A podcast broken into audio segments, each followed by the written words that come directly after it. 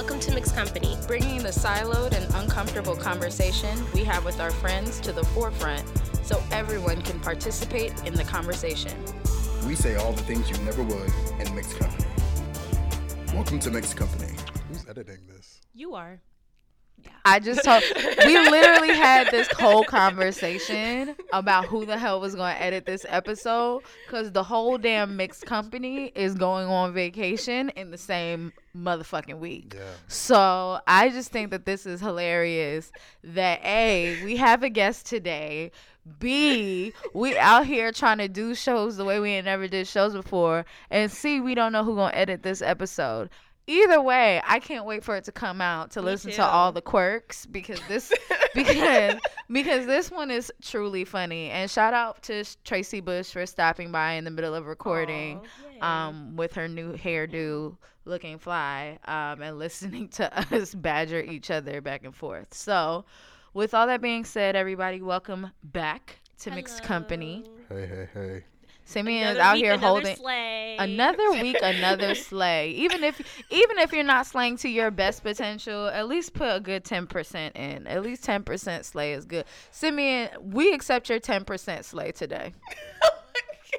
We Okay. accept all ten percent Okay. of your hundred that you can offer because every little bit counts. How you doing, friend? I'll be all right. Okay, Aw, friend. listen. I've been there. Never. And then record. the, we have a, we have a whole template and format on purpose. Just follow, like we just gotta follow it. We good.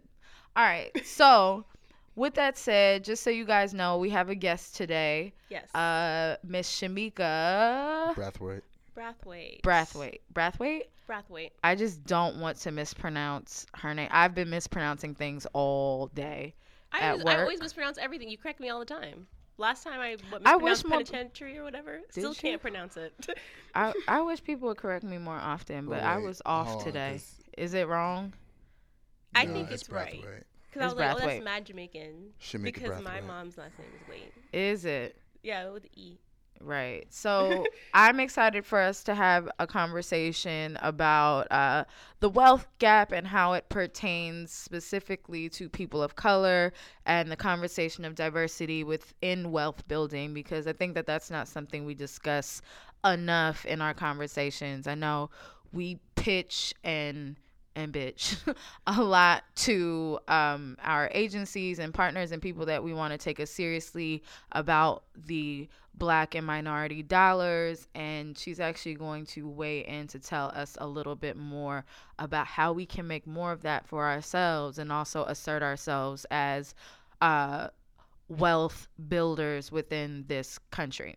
So um, before we get into that it's time for some dope shit or ain't shit. No it's not before we get into that we actually have a listener uh it's not a letter It's we a have, story. we have a listener story We have a new feature. Wow. Reading Rainbow. reading rainbow but like not it's gonna be so so here's what we're doing y'all um quite honestly aside from asking questions like everybody doesn't need our advice but everybody because and i'm i'm not even gonna lie to you i don't even think we have that good of advice to give i mean I mean, let me tell you something. No, you- you there's can truth there. totally, you can, you can totally take my advice, but sometimes, you know, I might say things um, that make pe- folks uncomfortable, make make folks feel away or whatever.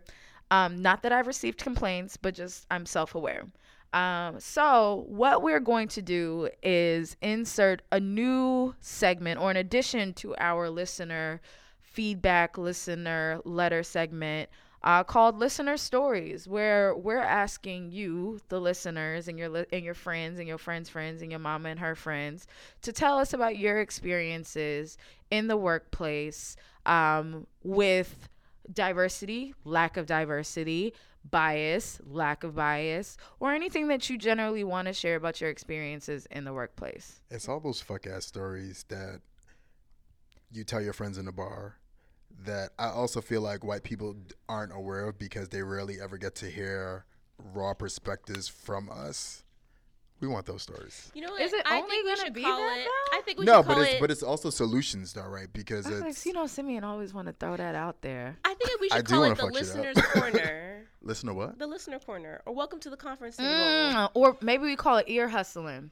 There we go. Because you know we've had authors. We have a whole bunch of things. We got a whole bunch of things.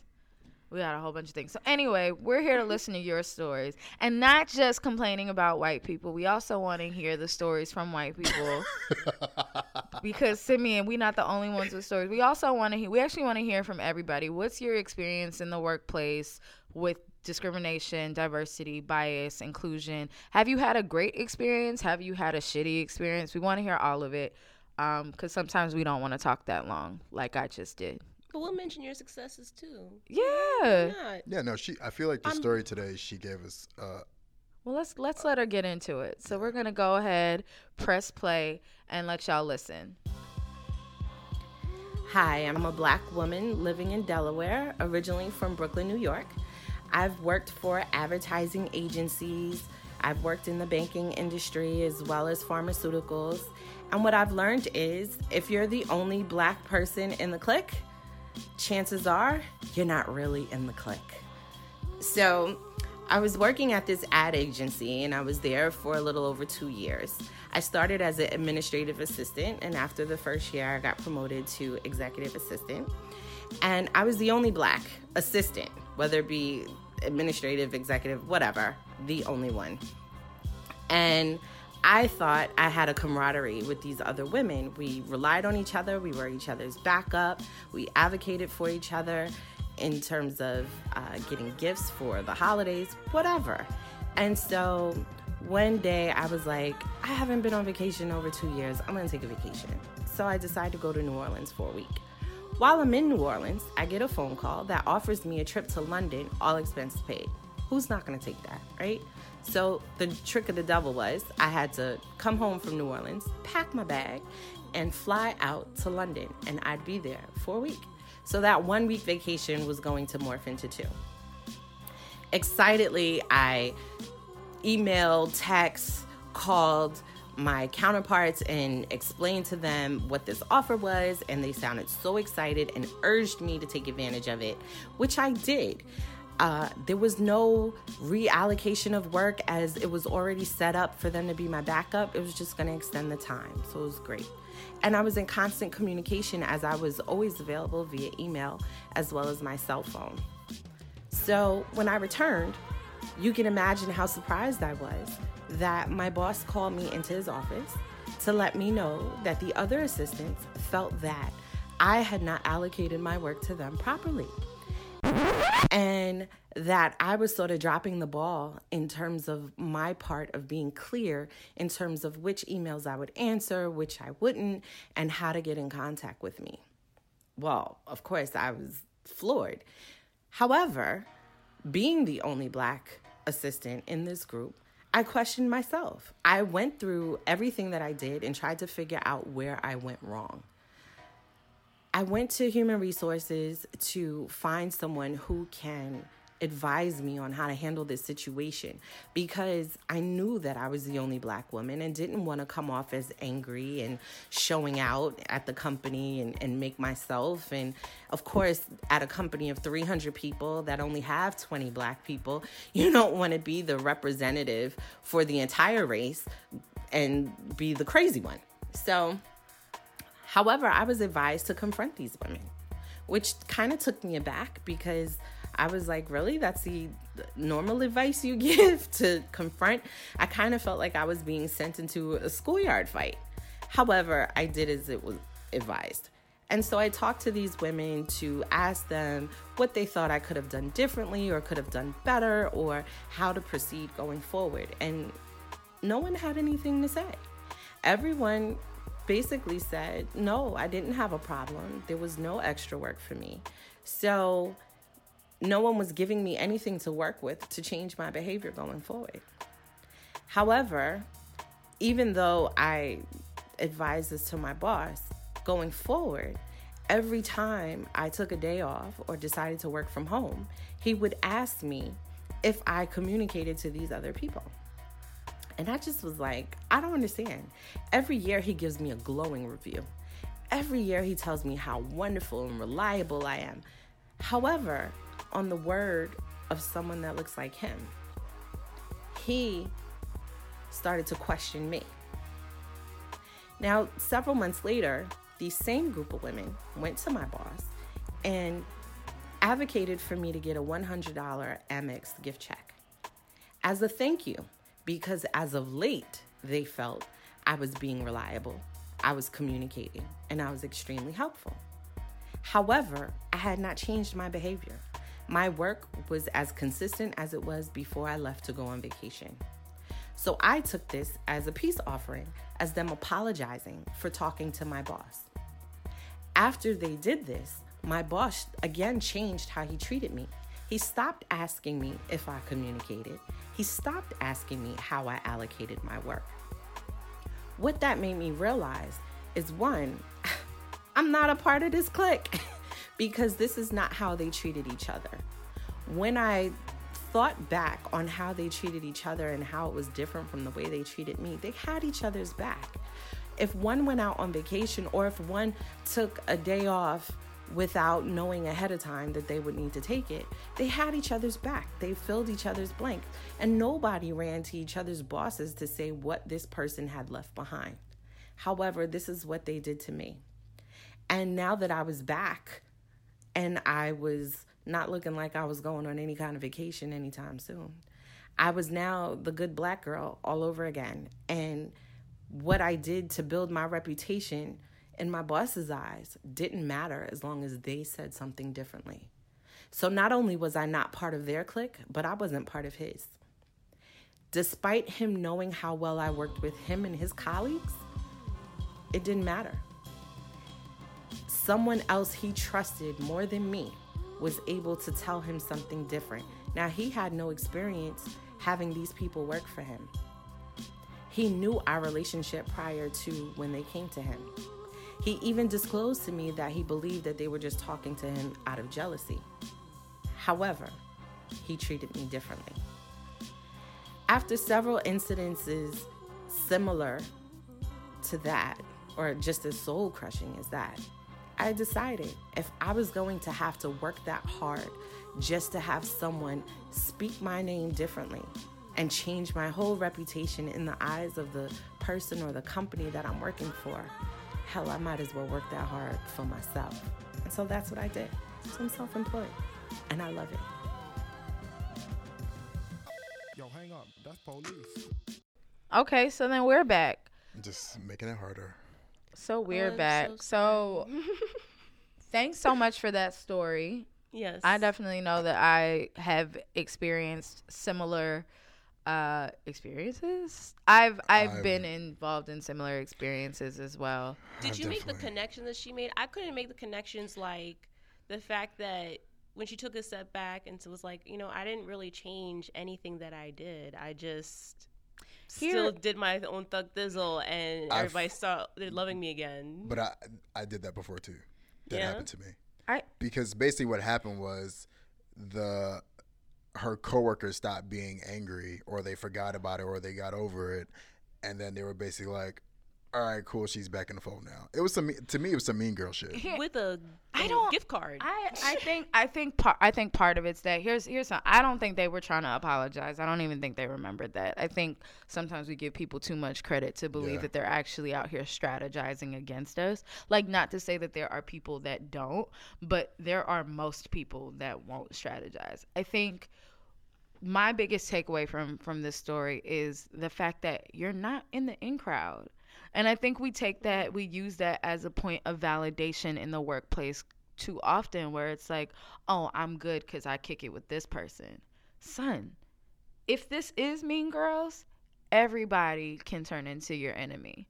Um, and kind of just and and not to say it in a way that makes it sound dark, but I, I think that that's a, a huge lesson that many of us learn uh, in the workplace where it's like the hard way it doesn't matter how hard you work. It doesn't matter how friendly you are sometimes. It doesn't matter. Um, nothing really matters. Nothing makes sense. The moment that somebody feels you have crossed them, and they speak up about it, people are going to look at you differently. They're not going to be as loyal. To, these aren't these aren't your friends. Right. Like sometimes they turn into your friends. Like, you know, like But she'd even cross them. That was the crazy thing. Like that- I I don't they were. I think that there was something they were hating, but that's a cross. Like people Right, are like yeah. pure haters. Like, oh, so you just about to go on vacation though? For two so, weeks. Oh, oh, oh, you think you cute because somebody done pay for your whole trip? Where'd you go? Paris? Uh, You in London? London? She went to Europe, y'all. She was out here traveling, okay? And people hate like listen, jealous ones still envy. Shout out to Fat Joe.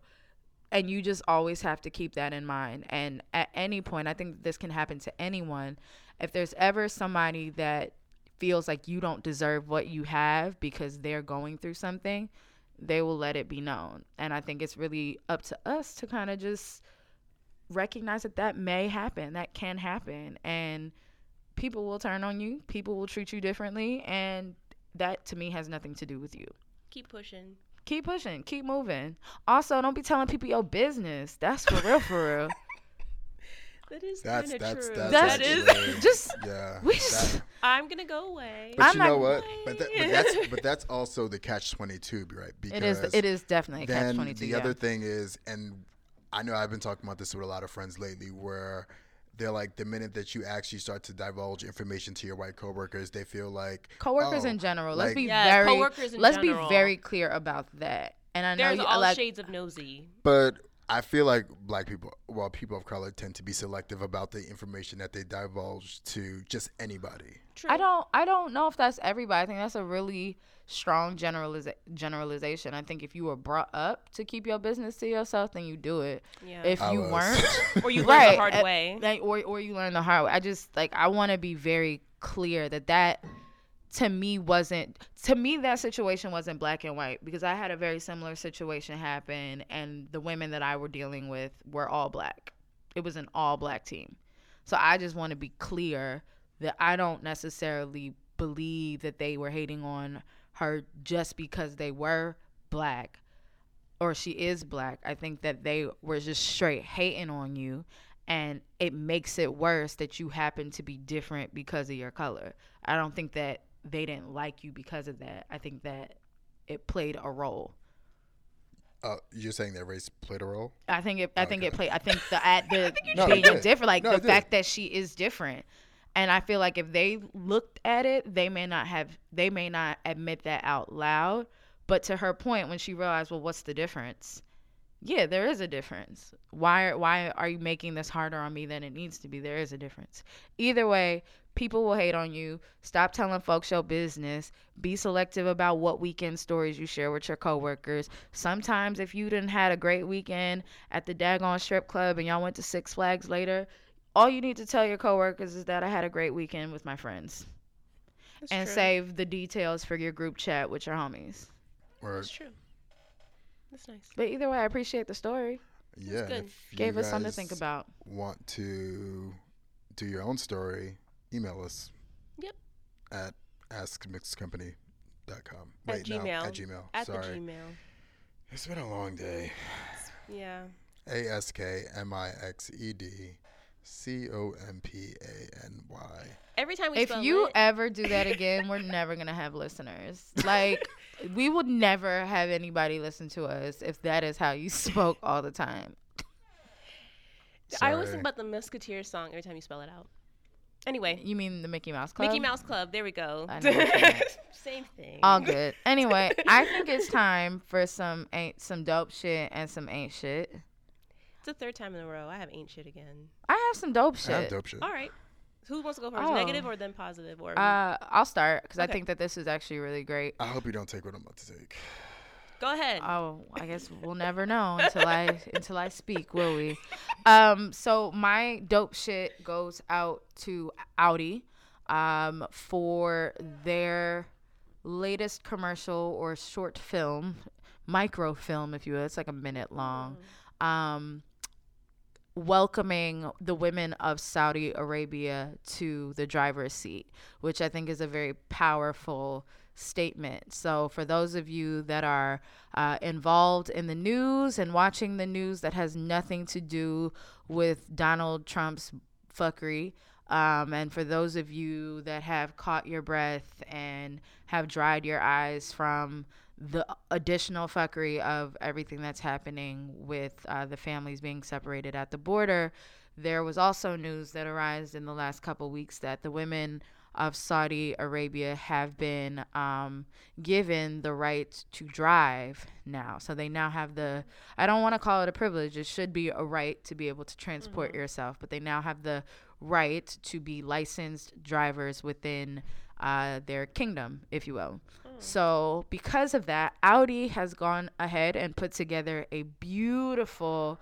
um, piece of creative that showcases a modern couple, um, a modern, I'm assuming married couple, and by assumption, I mean I'm pretty sure they're married because whoa, whoa, whoa, just because we can drive, let's not talk about shacking up. Um, but a married couple. it's like we're just as prog- we're as progressive as we can get right now. But it's a married couple um, who are elegantly leaving their house and walking down to the garage. And as the husband opens the door for the wife, um, it leads you to believe that obviously in this culture he would drive, but magically, not magically, but um, unbeknownst to the viewer, the woman actually gets into the driver's seat and the husband in the passenger seat. Obviously, showing a very um, a very non-traditional depiction of marriage, of the balance of gender equality, of the balance of uh, power within marriage. Um, and honestly, like that's like seeing a nipple in the United States, like seeing a woman in the driver's seat. it's it is it's shocking to it's shocking for that culture. That's not necessarily traditionally. Uh, it traditionally has not been a culture that has been accepting of women um, doing much and i don't want to say doing anything because because i don't know a lot about that culture but i do know that you know women have been uber protected i don't want to say oppressed because I don't think that that's fair for me not to know that much about your culture, but women definitely have been overprotected and and uh, per Western values not respected. So to see a woman in Saudi Arabia driving her husband, um, or while driving while her husband is in the passenger seat, was shocking. Um, for me, it was empowering to see it. They, you know, it just it showed love, it showed mutual respect, and I was here for it. And the commercial ends with the tagline, um, you know, Audi welcomes the women of Saudi Arabia to the driver's seat. Um, and as we know, figuratively, the driver's seat is where you want to be in this, in when you are trying to reach. Somebody help me. When you are trying to reach success, when you're trying to Yeah, go somewhere wanna where you're trying leader. to, you want to be the you going? leader. I was, I was obviously not in the driver's seat. I missed my exit. route. I, I missed my I missed my exit. No, the driver's seat. Is, are you, oh, yeah. oh no, we're good. You come in. Come on, Come on in. come on in the room. We are about. Yeah, we are. We're. We're. I'm almost done trying to express how ex- empowered I was to see the women of Saudi Arabia receive the right to to drive, and also um, how they've been depicted so positively within the latest Audi commercial. And then I went on a long tangent because I couldn't find no words, so I was just out here talking. Should I go next? But it was exciting. So shout out to them. Shout out to actually Doug Zanger, the a homie to the show, Mm-hmm. um, is now a senior editor at Adweek, and he actually uh, wrote the article which sparked my dope shit for the day. So shout out to Doug. Shout, out to Doug. Audi. Shout out to the women of Saudi Arabia. Because I needed to watch something else besides walls and crying children. Because Lord knows I couldn't do it. That is my ain't shit. Where Oh, were you? good. That. Yeah. Where was I? Watching we the news. watching Where were you? Oh, I don't. I, oh, sorry. Were you on? You haven't been on social media. No. Well, you know, thank God for Karina, because Karina's gonna tell you a little bit something about the Oh, ain't shittery that's happening in the country. Go ahead. So, um, yeah, if you watch, do you watch AM Joy on MSNBC? you don't watch nothing. You see, you Oh, just asked me where I was. But she did a special three-hour episode. three hours. It was three hours because she usually longer than Black starts at like ten. This time it started at nine a.m. Mm. and Mm. it was about she was at the border in Texas in what's it called? It starts with a B. Brownsville. Brownsville. Isn't that interesting? I know, right? That's all right. Anyway, I think the only people that would get it live in Brooklyn. But go ahead. I don't live in Brooklyn. I got it. I mean, you be there sometimes with us. I do, I do. But anyway, so in Brownsville, Texas, they started reuniting families with their children. This has been a big story with our immigration crisis, and especially because they've shown pictures about little boys and they haven't shown the pictures of little girls. And these are deplorable, terrible internment situ- like camp situations. Can we pause for a second? Yeah. You do know that there are I- I- I- children yes, in I know that. internment camps. Yes, yes. Okay. Yeah. Okay, So go ahead. what they did this weekend is they had a rally. There was a lot of celebrities there. Rob Reiner, um, I think the ex-mayor of San Antonio was there. They are reuniting. Some of the families got reunited with their children, but they have to sign to leave the country. So they get to take their child, but they have to still leave the country.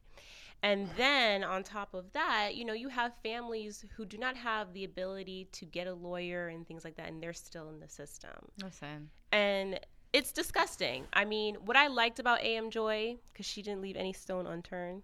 Cause she will cuss you out. She really don't care. She brought the hasn't history cared for a good 24 months. She really don't care. I mean, she's not worried about books are- anybody's are, are feelings. necessary because, like, there are literally people still alive that were in Japanese internment camps. Oh no, she brought it back. Even the white, she brought it I'm about to say, back. even the white, even the whitewashed history is helpful at this point oh yes, because it's very specific to what she was talking about. Keep going. she went Go all ahead. the way back.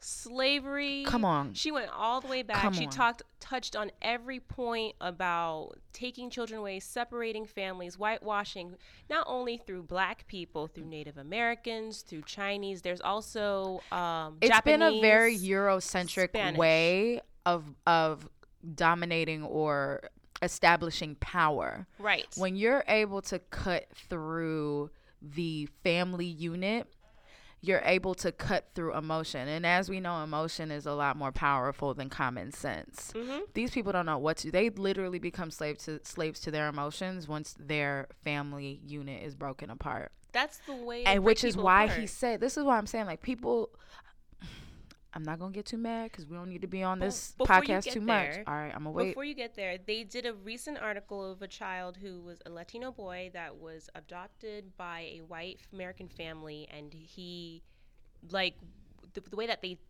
brought him up, and he, it hasn't been a while, it must have been like two years, have whitewashed this child. It's not his, like, it's still happening. And I, all I could think was when I was watching the news, all I could think was "Make America Great Again."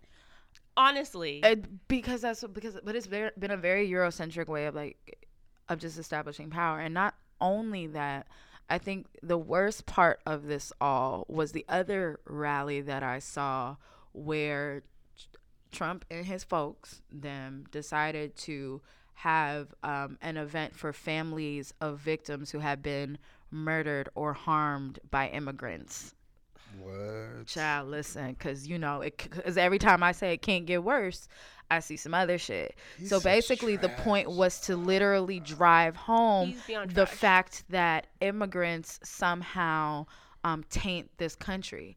And I just really think, from a media perspective, because this is something that I keep hearing people at my agency say, "What do we do? What do we do? What do we do?" Literally, this is why it is our, it becomes our duty to correct or to to push for pure representation. Mm-hmm. And not just by seeing colors and seeing gender but also to make sure that we're telling the accurate stories. Right. because if the government the US government has always been the savior in times like this where the narrative has has shifted so much we pe- what people don't recognize is that like we become the people that have to claim power when people talk about immigrants. Even the word immigrant, people start to think of brown and dirty and harmful and dangerous. What we need to be saying was the Mayflower folk. Okay, everybody's Okay, immigrant. we're also immigrants. Like, let's Yo. not make it seem like somehow because they were pilgrims, they were more well established and they were more affluent and they were better people and they were God fearing. That's not the case. They were immigrants. They, They were were, immigrants with and t- guns. per their star story, they were they were escaping. Um, what was it? They were escaping uh religious. religious persecution. um, co- oh, come through, come through. that was the second wave. Come on. Can you tell? All can, right, can I oh, give you this a, microphone? We have a live We just have a lot of guests today. Jam-packed episode. We have a lot of guests today. Can you just introduce your, your name? You don't have to tell nobody no nothing else of your business. Maybe your nickname, I can introduce you, if you Miss. Okay. All right, this is my friend Arnetta. Okay. W- That's all I'm gonna say. That's it. That's She's about to give you a history. Because I was gonna lesson say right it's Miss. A, but Arnetta works. Go ahead. So the first people that came to the U.S. actually came because they were being exiled from Spain. Christopher Columbus was a. Mm, He was a um, child molester. He was a child molester. He was a rapist, murderer. He was a rapist. He was a murderer. He was a felon. Oh, right. Let's was a- just let, oh, call he it was what a it- He's felon. a felon. Yes. He was an immigrant And felon. He's an immigrant felon. So the That went to another wave- country. th- hello, that went to another country Mm. to establish residency or claim dominance over another country. Mm. Now again, he thought he was in Africa Because he's sim- he's simple. because he didn't know how to navigate. Because he was kind of simple. He wasn't really that. He that really didn't know how to read he a map. Really No, he, know. he really was did yeah, really no, an he idiot. didn't really know know. As a matter of fact, there was somebody else on his ship that spotted land. He didn't. Because, you know, he probably also needed glasses, but he's too, you know, he's just simple. He's just a really simple man. But the bottom line is, America was made of immigrants that originally were felons. Let's, I'm, I'm just going. Thank you, live studio audience. Thank, I appreciate I did not know I didn't that. know that either. and I'm always here for new information. So let's call it like we see it. So this land, because let's let it let it be known that we know that Christopher Columbus did not discover America, nor that he stepped foot in North America. He actually only stepped foot in Central America, near Limon, which is where my family is from, in Costa Rica. Shout out to them. But on top of all of that, he too was an immigrant. That was a felon that raped and pillaged people, a nation of people. So when we talk about how the most pure American thing is not letting anybody else in, no, the most pure Eurocentric thing is to take shit that doesn't belong to you and somehow change the narrative to make it seem like it's not your fault. So all I'm saying is it's our job and our duty to reframe the story and to tell the the right story and to tell people's truth truth and to be authentic. And that is what we can do. Yeah we can give our money and we can donate and we can go help families and we can send all these extra christmas gifts this year because that's what a whole bunch of families are going to end up doing buying shoes whatever. But we're we can't change the minds of the people that are currently in in power in quotes within our government. But what we can do is train a culture of people coming up behind us to know better to know the real history to know that every you're not like no human is illegal. You the how you get here should be able to be rectified. Literally that's what the united states has always been up until recently. So that's to me that's our job. That's our duty. We don't get to slack off on that anymore. I'm really scared about the future of America. Kai, we talked about this in an offline conversation. yeah i, re- was and I felt- sober too. It was that was intense. Sorry. But when I was watching it, when I was watching the children, you know, a lot of things that have happened in this country, 9/11, things like that, they have history behind it. Mm-hmm. A lot of things that have happened were retaliation from countries being angry and things like that. So it's going to be a mismatch, mosh pit of children who are going to come from families that are like teaching good va- values. Then it's going to come from a lot of children from a lot of families coming from hurt you know, remembering these things that have happened to them. Remember being in internment camps. You know, it can go both ways. You know when you I look mean? at people now that remember what it was like in Bosnia back in like 94, 95, yeah, and a couple people that I've met like since college and they think about that time that they had to leave their homes, they think about they they they look back at that time with so much hate. So Yeah. imagine the adults that we are rearing right now with so much hate in their heart, not because of what they've learned, but because of what they experienced. right. And with what we speak about in the DNI space, it's our experience that has bred so much anger within us that has caused us to activate or become activists. True. I can only imagine what these children and these teenagers, as they become adult age and have a little bit more power and resources, how they will stand up and fight against the bullshit. exactly. You have some dope shit? I do have dope Oh, shit. good. Um, I have happy things. Good. Uh, so wait, what's today? Monday? Oh yeah, today's Monday. Um, look, it's been a Good morning. um, Netflix just released Glad I didn't do this A one. Great Day in Hollywood video, which featured, um, Everybody, Ava DuVernay. yeah, a the whole little boy from folks. Stranger Things. He's Yes. so He popular. He narrated the narrated it. commercial. That's the little homie. Yes. Uh, but it it was inspired by the 1958 photo, A Great Day in Harlem, which featured 57 notable jazz musicians. This one featured 47 black Netflix actors, directors, producers who do all the things that we love, which are like uh, Luke Cage, Dear White People, um, 13th, Orange is the new Orange black. is the New Black, Luke Rev Cage. runs DIY. Listen, I saw. I said I they saw got. them and I was I like, said why they is got. he here? They got Chrissy and they wasn't they, They got Rev always Run, but they didn't bring. Michelle and Barack because you know they they produce they are producers. hey, They're producers broke we got now. internet. Spike Lee.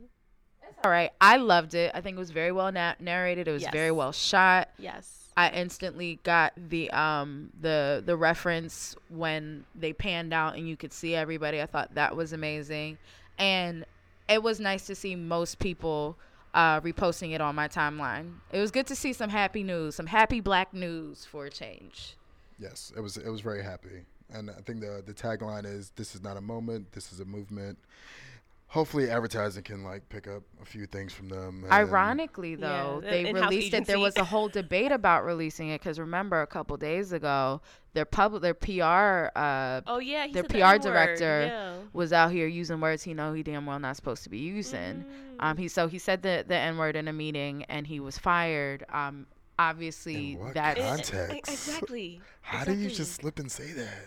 Exactly. well. I told you the story of a friend of the show who was in a recent meeting with a client.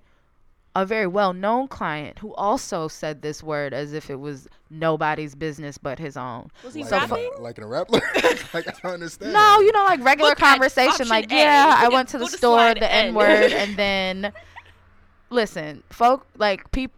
There's no need to be shocked about anything anymore. The way the culture is, this is just what folks do. Some people say shit because they like to get knocked upside their head. The problem is, my mother doesn't work in advertising, so she can't just take off her belt every time somebody needs to get their ass whooped. So folks just out here getting fired, which is fine. Anyway, I thought it was really good that they stuck to their guns and they still released the commercial because to me, that's really making a mark. We don't tolerate prejudice fuckery. We do want to make sure that we're moving forward with a movement and not just a moment. So shout out to Netflix. Amen. I have a plug. If you haven't watched it yet, watch Rapture on Netflix. Yes. Support. Oh yeah, I watched it. Ah, yes, yes. Thank you. Which who Dwayne we, did the whole thing. he did the whole thing? He did. He composed I didn't know that, the girl. I've been watching it since like. Thank you for supporting y'all. You're welcome. If you haven't watched it, watched it. Shout and if you were doing Emmys, it's for your consideration. Yeah. Oh, All Dwayne, Dwayne also did our intro music. Yeah, famous. technically. so technically, like we're also in the Netflix family, and we just we didn't read our invite to the photo. Totally fine.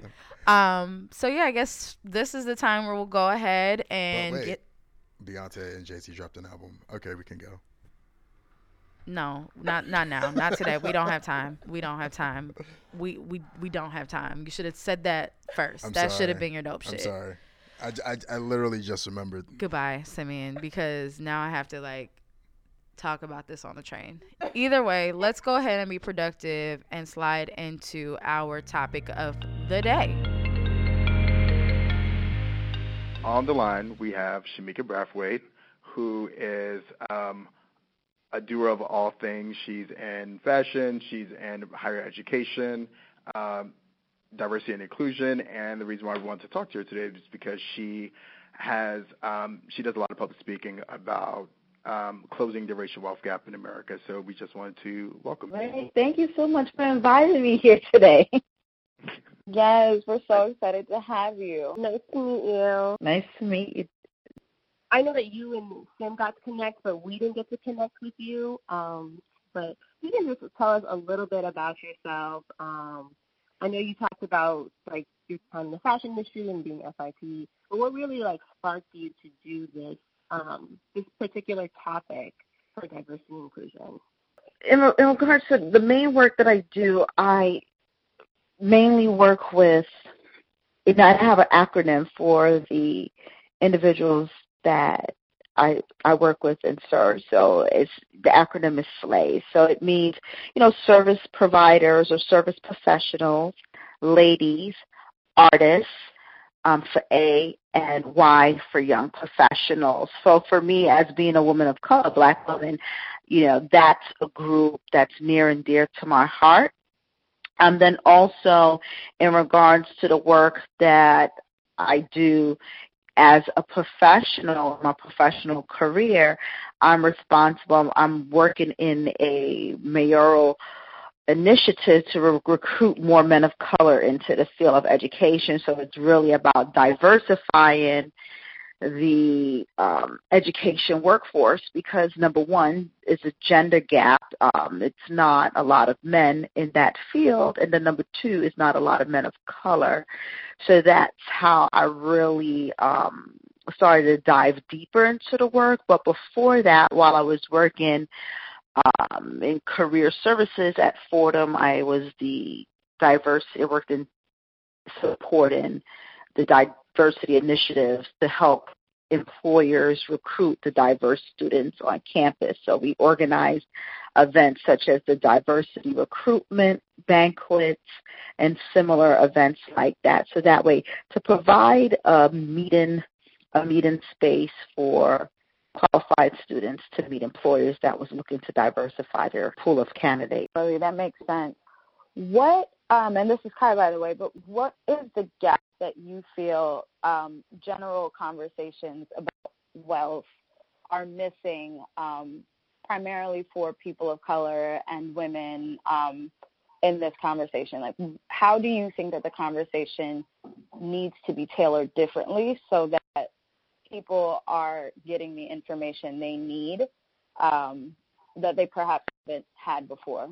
Uh, I think what is important is really uh, financial education um, and being able to have a full understanding of the importance of leveraging good credit, um, savings, um, generational gaps, or creating generational wealth for your family and you know working within higher education. I see especially a city university compared to when i worked at a private university just as the financial mindset of students. So at a private university i would see students you know study abroad travel um, do take more risk. Um, wouldn't think twice if needed to take out a student loan or if their family was well to do, they were able to pay it fully in cash. And then being on the opposite side of the spectrum where I had to work with young professionals who came from more of the inner city uh, schools, you know, it was more as they would rather take two years off from school to take rather than take out a five hundred dollar loan and then not seeing the effects of you taking two years off and not completing your studies, time is money and money is time. So they put the value on I'd rather not take out a five hundred dollar loan. I'm going to miss two years of college. So it's just really about people how they think about money, um, how they see it, how they view it, uh, taking challenges and risks, learning how to invest. I think that's very important and critical, and that conversation doesn't happen as often as I would like to. It, it, it all depends on different circles. It all depends on different circles. I, I have, I have a I mean, Even within the black community. yeah, like I know when I was in college, like I didn't. When my parents were going through a divorce, my mom was going through a really hard time, and I didn't. I didn't try to be a financial burden on her. So like, I did try to. Well, I did get like full scholarships and, and loans and things like that. But then when college hit, things changed, um, and I had to get loans, and like that did stop my, you know, everybody's wanting to go to study abroad. I didn't get to do that. I didn't want to spend too much money. So things happen. Life happens. Like, how do you empower, you know, younger people or, or others, you know, to take those risks despite the things that, the obligations and things that happen to them? Uh, one of the things is becoming resourceful. And just to touch upon what you said, you know, I I couldn't afford, I, you know, just to share a story with you. I went to, I once I made the decision that I knew that I wanted to study abroad in London and Paris, the Fashion in London and Paris program. I went to the financial aid officer, and she was a Caucasian, older woman, middle-aged woman. And I went to her, and I told her I wanted to go, and she crunched a couple of numbers on her keyboard, and then she turned to me and said, "You can't afford it." And immediately, as if on cue, as if she'd done this a thousand times, she pushed the box of tissue to my end of the desk as if I was supposed to then cry all of a sudden.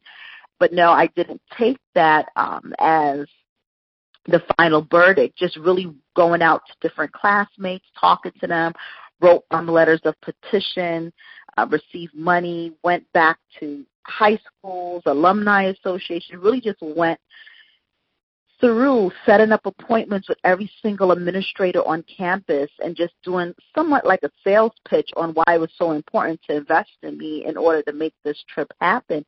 And literally, I did that and I was able to get all the money that I needed and actually had some left over after going abroad. So it was really, you know, the mindset, uh, really just believing and being able to do that, being resourceful, asking questions. And it's so easy as as individuals to try to solve the challenge ourselves and try to figure it out ourselves. When we have the world is our oyster to reach out, to connect with people, to ask, okay, you've been successful in doing this. How can I learn from this individual? And success leaves clues. And one thing that motivates me is when I see other people of color succeeding and doing very well, and I try my best to reach out to them and say, hey, you know, I want to learn what it is that you're doing that's Totally. working so well. I have a question, and it's it's to me it sounds like it's obvious, but I think it, it's worth getting your transparent perspective.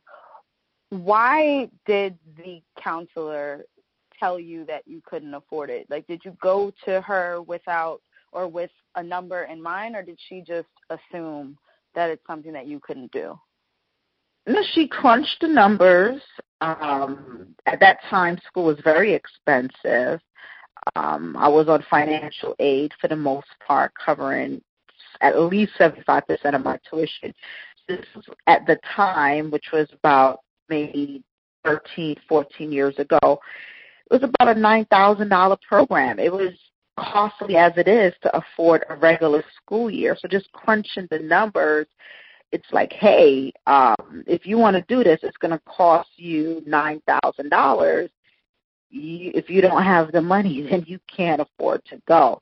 So I think what happens is that people they will hear the no or you can't, and automatically give up instead of looking at it as a challenge to say, okay, um, Right. it may be a fact, but is it the reality? And can you, you know, do what you need to do in order to get the funds to make it happen?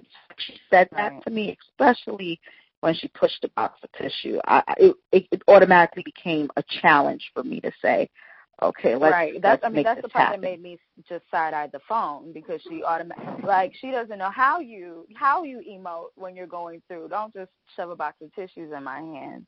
Um, I think it's interesting that you say that and the conversation that we're having about uh, wealth gap and how it relates to diversity.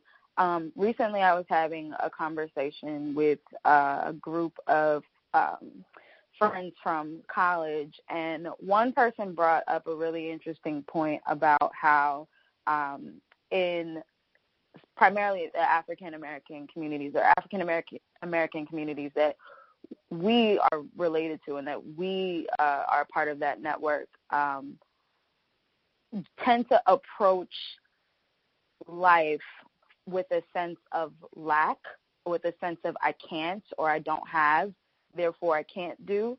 Um, do you, how do you approach motive? I guess uh, similar to Karina's question, but how do you approach, um, or how do you tell people to approach thinking more positively about their circumstances so that they can do more things? For example, um, I know even Karina, Simeon, and I, we're traveling this week. Like we're all going out of town, out of the state, and out of the country, um, and probably spending more money than our parents probably did on summer vacations with friends. And I know a lot of people look at us like, well, well, how do you do that? And for us, it's like, well, we just do. Um, but for people that are not necessarily comfortable or that don't necessarily feel empowered to do things because they may be approaching their situation from lack, what do you say to them to kind of follow their dreams uh, or, yeah, to follow their dreams? Oh, with that, once again, it's all about financial education. Um, I have friends who who be approaching their 100th country this fall at regular government jobs. They manage okay. that. Yes, that's their entire brand. You're breaking up a little bit. I, I yes. didn't catch the last yes. part. I was just saying that my family and I, I went to Jamaica and Italy the exact same summer, and we were able to utilize the entire Jamaica trip off of our travel points, where we had the flight, the car rental, and the resort all taken care of through our points. We didn't have to come out of pocket and our travel for this summer the same thing. But it was because of networking, learning about resources, learning that, hey, you need to learn how to leverage um, your finances and your money. You have to balance it. So just being receiving that financial education tip, we were able to work the system and say, hey, if you're giving me free travel points to do this and I pay my bill anyway by the end of the month it's a win-win situation. So, and I've met people who are like, "Oh my gosh, I would never do that. I would never have a credit card. I would never have," and and because because of not having that information on how to utilize um, uh, different travel options and traveling off season and and other ways to cut costs and save money they're they're not traveling. My family is West Indian American, so they don't travel anywhere except back to the Caribbean and back to the States. That's it. There's no such thing as traveling the world. So when is, right, we go back home. yes, you go back, go home. Back home. hey, so one of yes. one of the interesting things that I keep hearing you saying is um, the financial education, and you also mentioned network. Um, I was having a conversation with somebody this week about her buying a house and how her coworker basically schooled her to how to, how to get it done, right? Um, and then when we talk about um, traveling and things of that nature, like to me, like it's those are kind of the the, the next steps after getting a job almost in, in the way that I'm looking at it because to one to be able to travel you have to have the money to afford it. Even if you're looking at it through through the lens of of a point system um and so when I'm when I'm thinking about the racial wealth gap because this is something that's like been pressing on my brain for the last couple of years um because everyone keeps talking about the fact that you know the black dollar is 1. trillion 1.3 trillion dollars it's worth 1.3 trillion dollars but then at the same time, we have these stats where um, where they're saying for every hundred dollars that a white family has, a black family only has five dollars. So how do we even start getting to the step where we can start looking at this, where people can start looking at their situations from, or feeling like they need to educate themselves financially? Because I feel like to even get to that step when people are like living hand to mouth, they're not even thinking about the financial education piece because they're trying to figure out how to get the job that's going to allow them to start using best practices. So I guess I guess the question is how do we look at the the lack of employment or or how do we address the lack of employment in the context of racial of the racial wealth gap if that makes sense no, I, I, I certainly hear, and it, I mean, and it starts out very young. Um, I was just having this conversation the other day with someone that, you know, you start as early as possible, and what happens is that when you see people, your career it starts as early as as early as you can work. So to be competitive, um, people are starting to, as students, high school students, getting internships, maximizing opportunities, getting group for success. Then that, of course, leads into college, and then from there, they're getting the better opportunities. By the time they graduate from college, they have some really great credentials and things out out from their resume and they're able to seize better opportunities and build a career from there. Um, what happens is that one of the things that I see a lot of people do is not being more reactive in regards to their resume versus being proactive and intentional. So people will just say, okay, I'm just going to work here. I'm going to do this and not really seeing the pic, the bigger picture, really having that mentorship. What I see in other cultures is that a heavier influence of mom and dad, um, you know, mom and dad grooming and, and giving advice on taking these steps, this is going to be best for you in the long run. Um, unfortunately, my family, my husband's family, did not have that um, that knowledge to pass on, so we had to figure it out on our own the hard way. But if we had that mentorship and guidance from our family to say, hey, you need to go to college and take upon these activities this is going to set you up from success.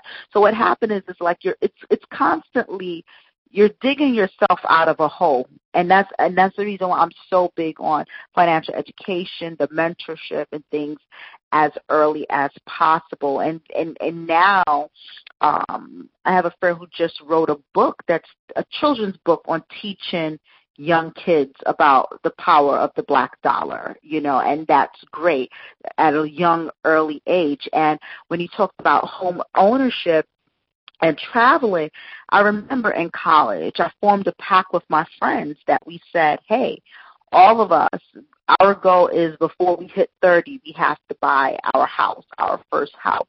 And I would say for the majority of everyone in the group who formed that pact, we were all able to buy a home um, by the time we're 30, and it was not easy, but it, it came about, you know, saving and um, taking advantage of tax breaks. I remember when my friend bought her first place, and um, Obama was giving out the eight thousand um, uh, uh, credit at that time. Credit, I mean, yeah.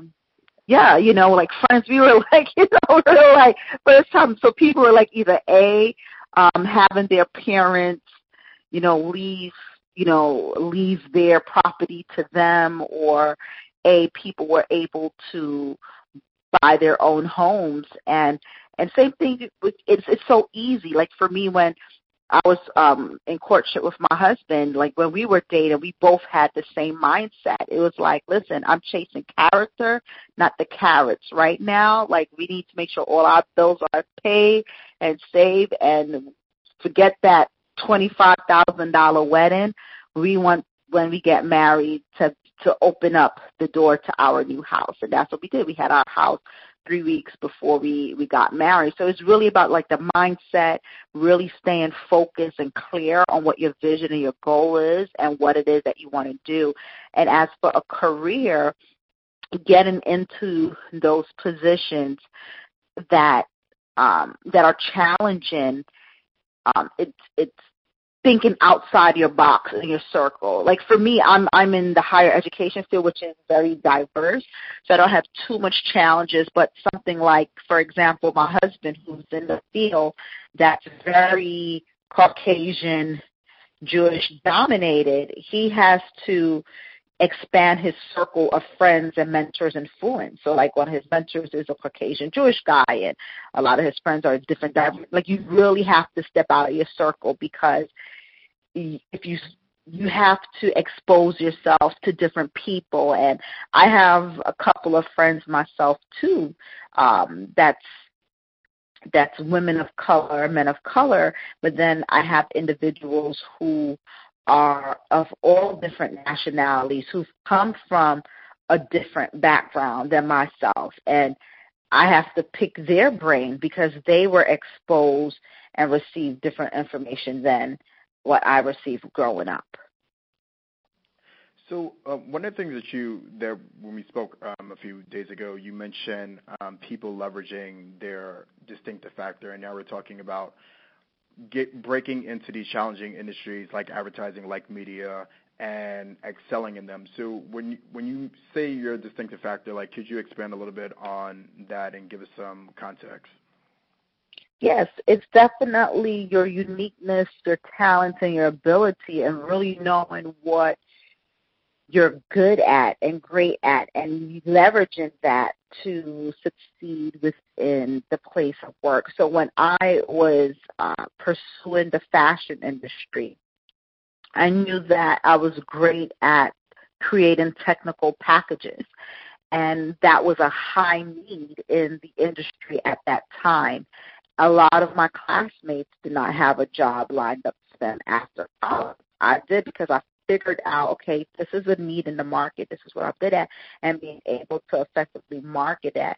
And people and individuals have to take the time to really invest within themselves and ask those questions on what they're great at and what their strengths are and and that what has the industry you know seeking and craving for from them in order to fulfill these types of roles because because organizations they are looking for creative people they want more creative talent uh, what happens is that a lot of people tend to uh, either blend in with the rest of society and do the same thing the same the same way and they really don't stand out. So what is very key is to use every single element to your best ability so that way you can get your foot in the door to some um, opportunities that you're trying to work through. So that, that's interesting too because like right now when it comes to people of color there is uh, a conversation that's happening about the need for diverse perspectives because we've seen things like Black Panther, we've seen what happens when Issa Rae creates a TV show. So there there is a call to action for this uniqueness that you know people of color bring to the table, but at the same time, like we're not seeing the industry actually um, coming through on their end, which is hiring and promoting and paying us equally. So it's kind of interesting that you're like like I get what you're saying, but then it's also because we know that, like we know that we're supposed to be unique, and like if we're putting together our resume or our portfolio, it's about how do we get it to stand out from the crowd, but at the same time, like we're not seeing the return. I, I feel like a lot of people don't see the return on their investment in the context of getting hired in these industries that are competitive. It is. It's really a competitive industry, and that's something that I hear a lot from a lot of people. And a lot of people shy away from that word competitive. Oh, it's competitive. It's competitive. And my response is become competitive. I, you know, one of the things when when it comes to the job market, um, a phrase I like to use is get into my Serena Williams mode. And that, I mean, she is just one of my favorite athletes. But she just think, win, and dominate, and just get in there and just win and um, you know, it it is it is competitive, but you are constantly thinking about how could you be the best, the cream of the crop, um, you know, being the person that they want to to seek out for these opportunities of role. And once you, you know, one of my um, quotes that I always tell people is when your name rings a bell, the door of opportunity remains open.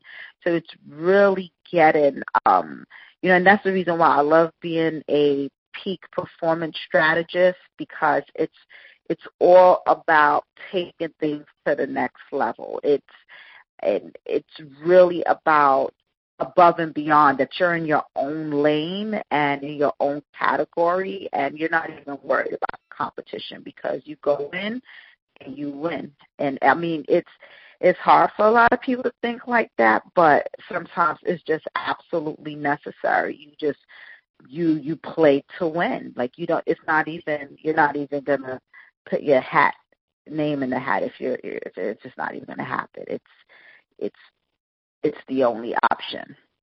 How did you get into because you as as in your career now you kind of touch a lot of different points, um, but you started in the fashion industry and on our show Mixed Company we tend to focus on um, industries that sort of inter- that intersect with advertising, which are creative industries. And so you came from fashion, and now you also work in a D&I space. So what were some of the things that you um, witnessed or experienced while you were in fashion that provoked you to start exploring D&I?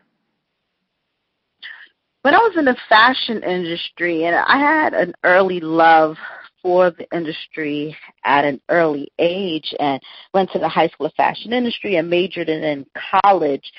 Um, when I graduated, I worked, my first job out of college was working as a technical designer. And that position really allowed me the ability to work with a lot of professionals in the overseas production office. So whether it was Hong Kong, Indonesia, Taiwan, Guatemala, uh, Singapore, I had the opportunity on a daily basis to interface with a lot of different international counterparts. So from early on in my career, I just had a global mindset in connecting different people and utilizing staff of diverse backgrounds.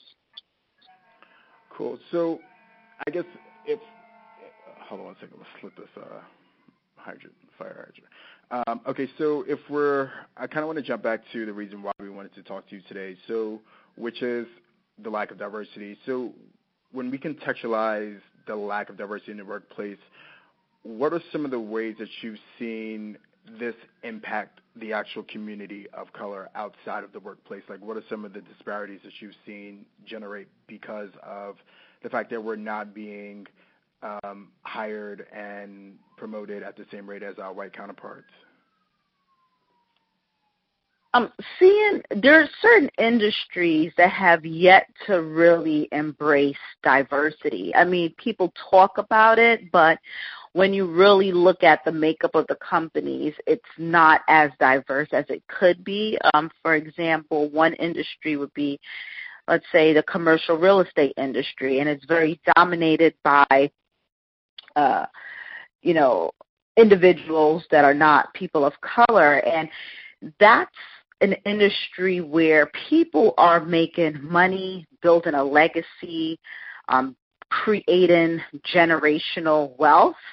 And because we, as a people, people of color, w- wasn't afforded the opportunity in a large amount of numbers to buy property, to invest, to have a seat at the table, it's very hard to break into an industry, for example, like that. So because of that, it's causing it's causing a generation, not a generational wealth gap, but it's causing a disparity in earning potential. And that's what happens with a lot of industries that doesn't diversify, especially with people of color, then you don't have the ability to to earn as much as you can. You know, people are brokering multi-million dollar deals every day as we speak, but if you don't have the opportunity to to compete, then you won't have the chance to earn that. Makes sense. So I have one more question for you because a lot of our uh, listeners tend to be a little younger, maybe even slightly less maybe motivated isn't the word, but they you know, it's hard to see the big picture. What would you say what what are do you have three extremely extremely practical tips for young people of color to consider when they aspire to build wealth? Definitely surround yourself with like minded individuals. That's, you know, iron sharpens iron. So you have to have that network, that important network around you. So that's very critical because these are the individuals that's going to help push and shape shape you. Um, you're some of the people that you hang out with. So I would say definitely as you are pushing through that wealth gap, it's really finding that group of individuals to do that. The second thing uh, I mentioned that earlier was really finding out what your distinctive factor is, what really makes you unique that you can profit from. That idea, that creativity, that uniqueness that you bring to the marketplace and capitalize on it at full maximum value that's going to be critical really and um, especially when you're young and fresh in your career it's truly by trial and error but really looking at those discovery moments and recognizing what what makes you excel and what's going to create and what makes you excel is going to set that fire and that trailblazing path for you to become successful. And last but not least, in regards to building your generational or just building the wealth gap, it's really about you know the mindset. The mindset is everything and being able to act upon it, not only to be able to think about what it is that you're trying to do and achieve, but to do it. And time management, self management, time management is going to be a key because it forces you to prioritize, to know what you will and will not be doing with your time and, and with your life. And it sets the course for you to achieve what it is that you want to do. So if you want to write a book, it's not just going to pop out of the sky and land on your computer. You're actually going to have to do the work. So whatever it is that you're trying to do, it's really being committed, following through, and doing the work necessary to make it happen, prioritizing and making it happen.